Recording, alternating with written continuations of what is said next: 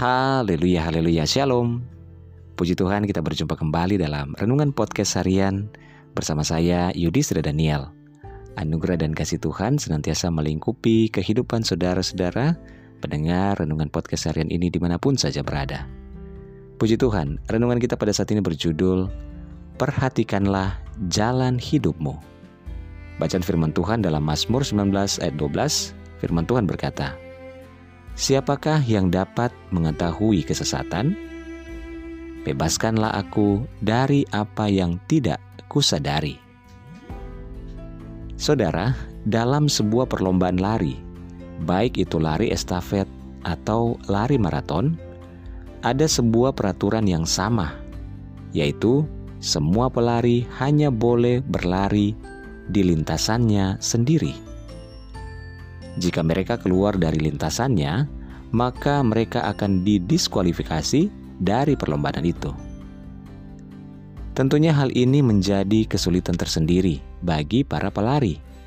Karena selain mereka harus fokus pada kecepatan, mereka juga dituntut harus mengatur langkah, lari, dan mengatur belokan mereka agar tidak sampai keluar dari jalur yang telah ditetapkan. Untuk bisa memenangkan lomba lari, mereka harus menjadi yang tercepat dan fokus berlari di jalur mereka sendiri.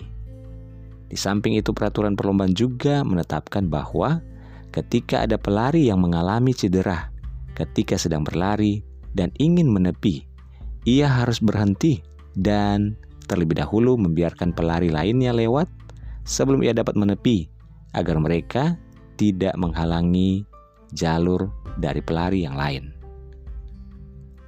Saudara, berapa banyak dari kita melihat lintasan orang lain ketika kita berada pada pertandingan iman? Mungkin kita terkagum-kagum melihat cara mereka berlari pada panggilan mereka yang berbeda dari kita. Kita mungkin berpikir, mengapa ia begitu hebat sehingga dapat pelayanan di bagian itu dan mengapa ia bisa mendapat talenta seperti itu. Kemudian kita memaksakan diri agar kita dapat menjadi sama seperti mereka dan ingin belajar atau berlari berlari di lintasan mereka. Apa yang akan terjadi?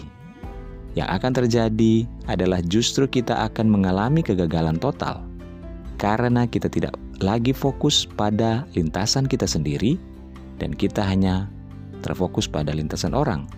Pada akhirnya kita akan didiskualifikasi.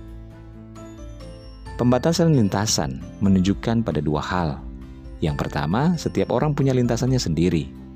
Dan yang kedua, keluar dari lintasan dan berlari di lintasan orang lain hanya menciptakan ketidaknyamanan.